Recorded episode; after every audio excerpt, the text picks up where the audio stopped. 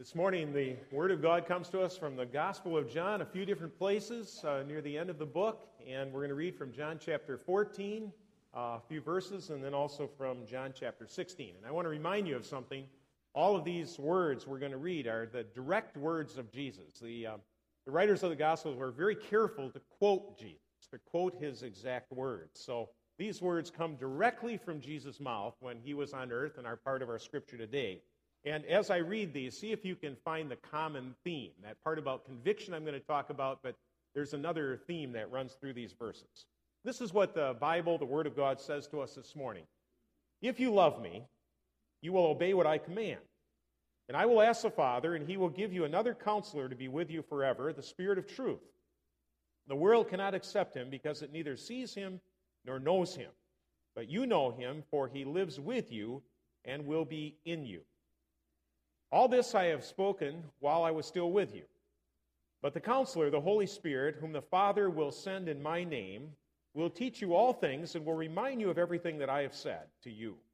Peace I leave with you, my peace I give you. I do not give to you as the world gives. Do not let your heart be, hearts be troubled, and do not be afraid. And then in chapter 16, Jesus says, but I tell you the truth, it is good that I am going away. Unless I go away, the counselor will not come to you. But if I go, I will send him to you. When he comes, he will convict the world of guilt in regard to sin and righteousness and judgment. In regard to sin, because men do not believe in me.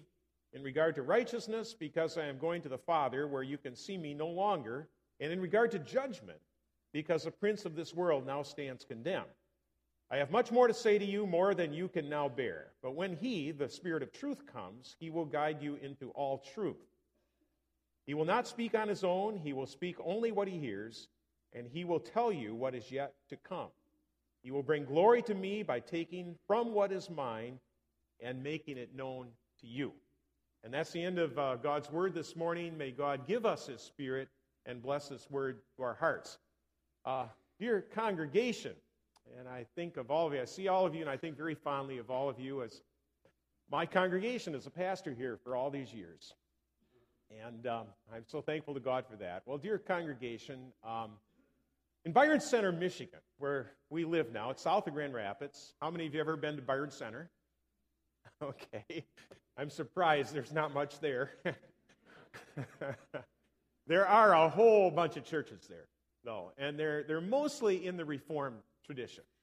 Uh, but I go to a coffee shop there. I'm an early riser. I like to get up early in the morning and go have coffee. And I see all kinds of people coming in. And uh, I happened to strike up a conversation with a man, looked like he was in his 50s, about two weeks ago. Found out his name was Gary. He found out I was a minister. And he wanted to talk to me. And he was, I, I guess I would call him a very evangelical Catholic, Roman Catholic. Uh, in Byron Center. That's uh, a little unusual to run into a Catholic and then an evangelical Catholic. And he had something very good to say about all of you. all of you. Now, what, what would an evangelical Catholic in Byron Center have good to say about you? He said, every, uh, every person virtually that I've met in my life from the Reformed churches, and as I said, there's so many in Byron Center, it's almost all Reformed churches of one sort or another. He said, every one of them knows their Bible so well. They know the Bible well. And I guess we don't think about that too much, but most of us, and I remember even when I was a little boy, boy, my parents would read the Bible to me. And then when I went to Sunday school, I was asked to memorize a verse every Sunday. And then I heard a minister preach, and he would read the Bible and he'd emphasize the text over and over. And, you know, it becomes part of you becomes part of you. And then I hope through your devotions, too, that you read the Bible very faithfully and know the Bible. Now, why, why is that so important? This is what it has to do with the text I'm going to be uh, referring to this morning. Why is it so important to read your Bible? To know your Bible? And why did that Roman Catholic, evangelical sort of Catholic, why did he think that was so wonderful? Because we live in a very confusing world. We live in a world where it's hard to lay your finger on the truth. We feel like Pilate when he talked to Jesus and he finally said, What is truth? I'm totally confused. What is truth? In a world where you hear politicians talking constantly from every which angle, what is truth? When you hear sociologists talk, and they talk about how people function, what is truth? When you watch television, one of the most miserable conveyors of non truth in our society, you, you, know, when you watch an ad, for example, have you ever noticed how they don't really care about the truth in that ad? They just want to make an impression on you. They could care less about the truth in most ads. So, finally, you say, what is truth? In this world, uh, we call it today the postmodern world, and I'm going to refer to that later. Postmodern, if you just want to idea in your mind when you hear that word. It means relativizing, or truth becomes relative. Everybody creates their own truth. You finally say, What is the truth? Well, the truth, the shining truth in our world, is what God says to us in His Word.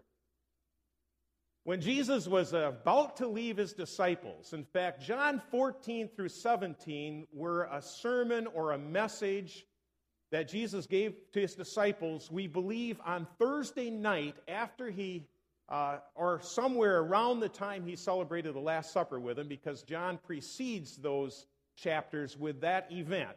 We believe it was the very last message that Jesus gave to his disciples. Jesus talks to them about who will continue to lead them in the truth. And did you notice when we read who that is? Who leads you into the truth? Holy Spirit. Holy Spirit leads us into the truth. He brings God's truth to our hearts by bringing Christ to our hearts. Every Christian that has ever lived, that is going to heaven, that is part of God's kingdom and His church, has had their heart worked upon by the Holy Spirit. You can't, you can't be a Christian without the Holy Spirit working in your heart. Did, did you know that uh, John Calvin wasn't known so much for what we know him for today? You know, we think of him as the uh, theologian of election and so on, but that really wasn't what he was known for for, for many years. It kind of got uh, shoved into that direction. He was known as the theologian of the Holy Spirit. He had many things to say in his writings about the Holy Spirit. One of the things that he said, for example, I happened to read this last week, is nothing good happens in this world without the work of the Holy Spirit. Now think about that. Nothing good happens in this world without the work of the Holy Spirit. There's not a single person going to heaven that the Holy Spirit hasn't worked in their heart and brought Jesus Christ into that person's heart. The Holy Spirit's at work in our world and in our time, and He's leading the church and He's leading Christians, as He always has, into the truth. And we need that so desperately in our work. Well, the text that I'm focusing on um, is John, of, of the passage that we read, the text that I want to uh, talk to you about this morning is uh, John 16, verse 8. And Jesus says there, um, when he comes, and that is when the Holy Spirit comes, he will convict the world of its guilt regarding sin and righteousness and judgment. Let me say that again. Every word in that verse is very important. These are Jesus' words to his disciples, and he's talking about the coming of the Holy Spirit. And of course, the Holy Spirit had been working in the world before that time, but he was talking about the special coming of the Holy Spirit at Pentecost. And Jesus said, When he comes, and when I'm gone, but when the Holy Spirit comes, he's going to convict the world of its guilt regarding sin and righteousness and judgment. Now, as I said, every word in that sentence is very important. When the Holy Spirit comes, Jesus pointed to the coming of the Holy Spirit at Pentecost. He wanted his disciples to know that the Holy Spirit would be poured out, and that is vital to know. It is the Holy Spirit who's been poured out on Christians and on the church. It's by the Holy Spirit that we find power. John Calvin says that all our vitality, spiritually, every bit of the vitality we have spiritually, comes from the work of the Holy Spirit. When He comes, says Jesus, He's going to convict the world. Now, I'm going to come back to the word convict. That's a very important word in Jesus' expression. He's going to convict, but notice Jesus says the world. Now, that was very important too when he said that to his disciples because his disciples were a group of Jewish men. And they were quite certain that Jesus, their beloved rabbi and master, was going to lead the Jewish nation to freedom. That Jesus was a Jewish leader leading Jews to freedom from the Romans. And Jesus said, No. I'm a Jew, but I'm not going to lead the Jewish nation to its freedom. I'm here for the world. I'm going to lead all people from every nation to God, the Father of us all. Now, you can imagine how important that was to Jesus' disciples. Now, the interesting thing is, I read uh, Acts chapters 1 and 2 over again a couple of times. The interesting thing is that at Pentecost, when the Holy Spirit was poured out on the disciples, the Bible says that there were people from every nation there. And it mentions nations specifically. It was very interesting to me to find the word Arab in there. There were Arabs in the audience when Peter gave his sermon at Pentecost. You might not think of that at all. There were Egyptians, there were Cyrenes, there were people from almost every nation, and the disciples must have realized that the Holy Spirit and Jesus Christ, their rabbi, their teacher, and their Savior, was not just for the Jews, he was for the world.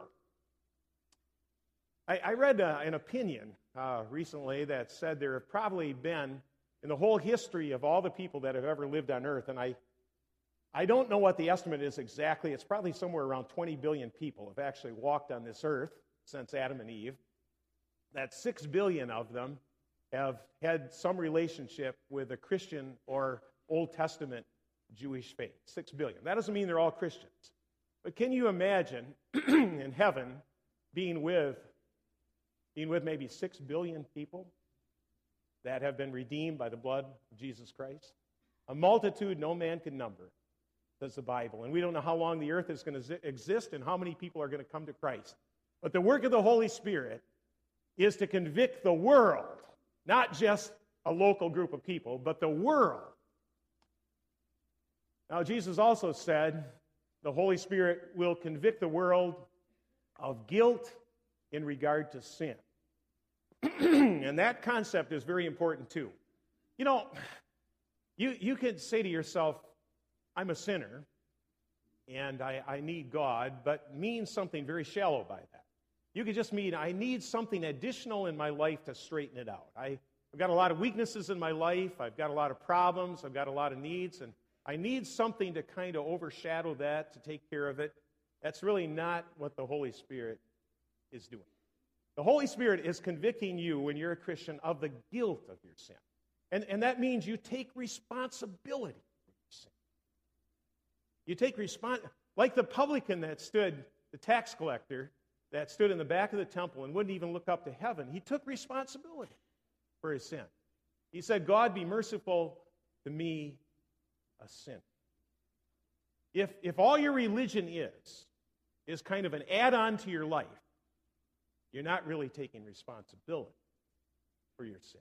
If you're only remorseful, but not repentant, you're not taking responsibility for your sin before God.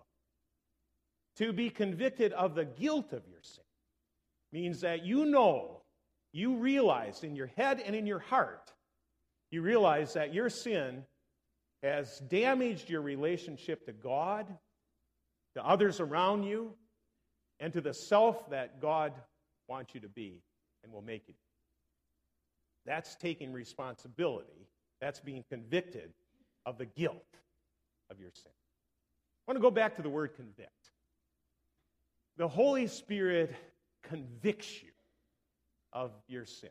The Holy Spirit creates conviction in your heart that you are a sinner in need of grace. Uh, in retirement, uh, we spend more time with our grandchildren, and that's a wonderful thing. They don't live near us, so we have to travel to get there. And, and I'm very happy to say that uh, my oldest grandson, uh, I have an older granddaughter, he's five years old, we have six grandchildren. My oldest grandson shares an interest with me. He, he absolutely loves nature, God's creation. And so when I come to Arkansas and as visit him, and he has a little sister and a little brother. They're kind of on the smaller side to do it. We take a lot of hikes. And when we go on a hike, me and this little boy, his name is Cade, he's five years old. He, he can't uh, read or write yet, really, but he just loves nature. And he'll look for animals and, you know, try to identify every animal he sees. He, um, he tries to locate insects. We usually wade through a stream and we catch the fish and crayfish there and so on and put them in a bucket. Uh, but I, I warn him about something. I, ha- I have a conviction. I say, Cade, don't touch a snake because he loves snakes. When you see a, a, snake, Cade, you come and talk to me about it and ask me if it's okay to touch this snake. Well, we were on our first hike about a month ago when I was in Arkansas with him, and we saw a water snake. Now, water snakes are kind of aggressive, but this was a little water snake. So I said, Cade, pick him up. If you want to, pick him up. So he grabs the snake, and he virtually puts him in his pocket and takes him home. You can imagine how my daughter Sue felt about that. We had, we had that water snake outside the house. We put him in a kind of a water table, and no surprise to me, snakes are very crafty. He got out of there at night, and we never saw him again. Well, we went on three more hikes, and we saw more snakes on the hike, and these snakes I told him not to, not to touch. But finally, the, the fourth hike we went on, the whole family went. Pat and I went, uh, Brian and Sue, the three little kids. We took a hike. Oh, that's right, Pat didn't hike. Uh, she, she brought along a folding chair and sat under, under a viaduct and, uh, and read a book. Well, we went on this hike, and uh, the kids went ahead of us, and they came back to Pat ahead of us. And as we got closer to where Pat was sitting under that viaduct, I thought reading a book, it was very apparent she was standing up. She was very agitated, very agitated. And uh, Cade, I saw Cade standing near her, and he wanted to grab a snake. Only it was a six foot long snake. I have a picture of it if any of you want to see it. And it was one of the most dangerous snakes in the United States a cottonmouth. Totally black, six foot long, with this beautiful white mouth, which the snake opens to warn you off. You know, stay away from me. This white mouth and a black snake. And Cade was going for his tail. Well, Pat used every word in her vocabulary to make sure her vocabulary is limited, by the way, to make sure he didn't grab that snake. Now, what does that have to do with conviction? The Holy Spirit convicts you that sin is going to harm you, that sin is destructive in any, every way to your life. The Holy Spirit creates conviction if you're a Christian that you don't play with sin and go unscathed.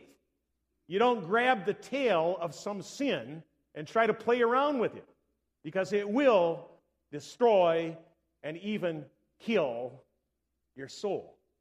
I hope you know what conviction is. Conviction is more than just an opinion or a general feeling. Conviction is something that goes to your heart. It's something you know with your mind but it goes to your heart. And the Bible, in a very, Jesus, in a very interesting statement here, says that the Holy Spirit will come and he will convict the world of the guilt of its sin.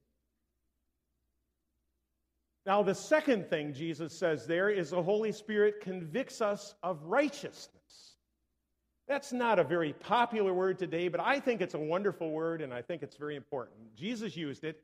He said the Holy Spirit convicts the world of righteousness.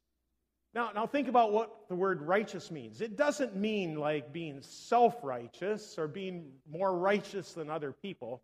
It means basically two things it means there is a right way and a wrong way. And the right way is God's way. The Holy Spirit convicts us of that. And the right one is Jesus Christ. He is the righteous one. He's the one that covers our sin with his blood, who did everything completely according to God's word and will, and creates the opportunity for every one of us to be saved by his blood. So the Holy Spirit comes and he convicts you of the righteousness of Jesus Christ. And that's absolutely necessary. You can't be a Christian without that to be convic- convicted that God's way is the right way, and Jesus Christ is the righteous one. And then the third thing that text says, that wonderful text from Christ, he says the Holy Spirit convicts you of judgment. Again, that doesn't sound like a popular thing to say today, that the Holy Spirit would come and convict you of judgment. But it, it simply means this it means that we're all accountable before God. We, we don't become Christians and then just sit back and say, well, this is wonderful. I'm a Christian. I do a few right things and, and I'm uh, secure in the arms of God. and everything is fine.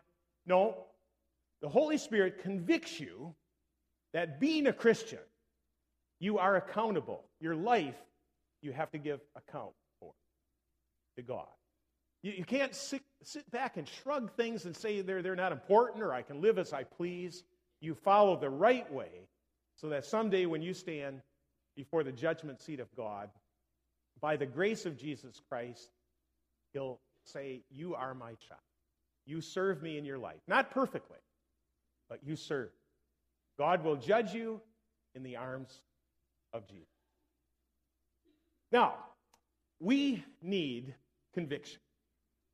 Especially in our world today where everything's so confusing, where our children are growing up in a very confusing environment, where television gives all sorts of messages, and many of them, frankly, are lies, where our politicians don't always tell us the truth. We need conviction that comes from the Holy Spirit that is the truth. Now, I wonder if you notice something in, in this text. The Holy Spirit convicts the world, that means all the people in the whole world that Christ is calling to himself, of the guilt of sin and righteousness and judgment. You, do you notice what those three things really follow or what follows from them? That's the basis for one of our creeds, the Heidelberg Catechism. The Heidelberg Catechism basically says that it's important for a person to be convicted of their sin, to be convicted of salvation in Jesus Christ, and to be convicted of the gratitude which leads to a life that pleases God, which stands before the judgment seat of God. Those are very basic, basic things. I'd like to go back, and I know I just have a few minutes here, but I want to go back to the Reformation 500 years ago.